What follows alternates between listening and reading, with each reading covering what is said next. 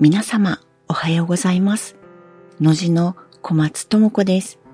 私は、夫の正宏と、農事という竹工芸の工房を営んでいます。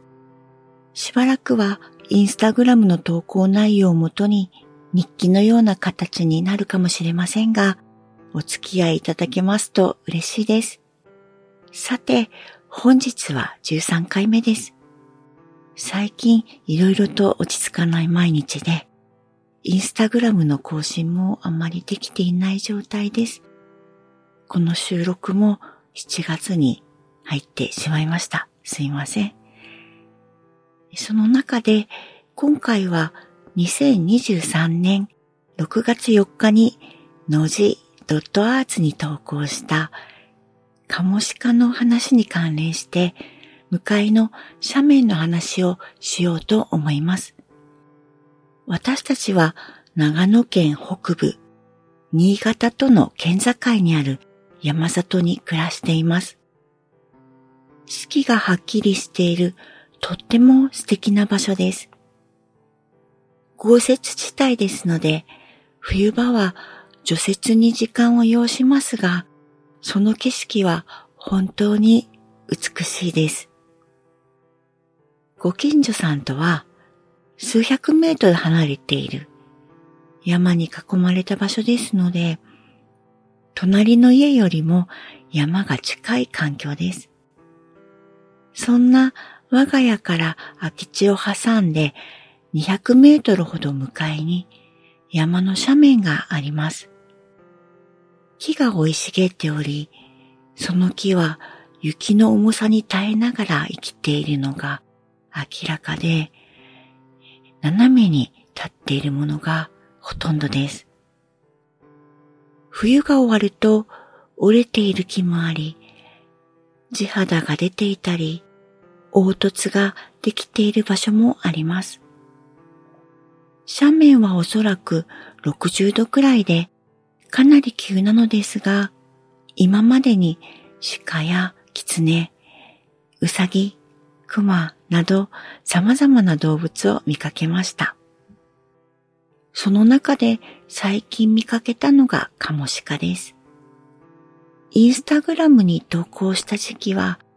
足が自由に動かないカモシカがその2週間後には全く同じ場所で親子のカモシカが数日暮らしていました。カモシカは名前に鹿が入っていますが、牛やヤギと同じ牛科なんだそうです。そういえば動きがゆっくりで、いつももぐもぐ反数しています。ただ、子供については、斜面を駆け上がろうとするなど、元気に動いては、お母さんの脇やお腹の下に潜るなど、とっても可愛らしく暮らしていました。はじめのカモシカさんの行動に特徴的だったのは、木や草の匂いを嗅いだ後、額をこすりつけ、次第に目の下の付近をこすりつける行動、おそらく眼下線こすりという行動だと思うのですが、この様子が見られたことです。眼下線こすりとは、マーキング行動の一種で、匂いのする分泌物を枝や葉にこすりつけているんだそうです。この行動は親子のカモシカには見られませんでした。ただ、マーキングによって、この親子が同じ場所に来たのかもな、なんて思ったりしています。はじめのカモシカさんが一週間程度。親子は3日ほどで姿が見えなくなりました。きっかけは、はじめのカモシカさんが大雨が降り始めた翌朝に、親子のカモシカさんは二つ理由が重なったと思われるのですが、一つは近くで工事が始まり、車両が行き来し始めたこと。もう一つはちょこちょこ動いている子供のカモシカをカラスが狙うようになったことだと思われます。カラスの時は自然の出来事ですので、私たちが手を出すことではないし、手を出せる距離でもありません。ドキドキしながら見守っていると、今まで横になっていたお母さんカモシカが立ち上がって、カラスがいる方向に素早く何度も向きを変え、子供を守っていました。はじめは子供も横で同じ行動をとっていましたが、途中からお母さんの影に隠れ、守られているように見えました。この時はカラスが諦めて離れていく形でしたが、その翌朝から親子の姿が見えなくなりました。今も元気に暮らしていることを想像しています。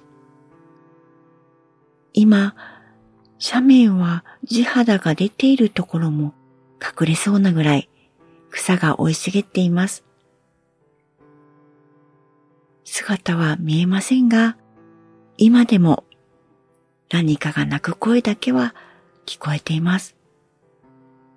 一年中、おそらく何かが暮らしているお向かいの斜面、きっと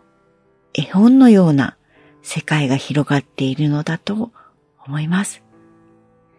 それでは今日はこの辺で雨の多い時期気をつけてお過ごしください。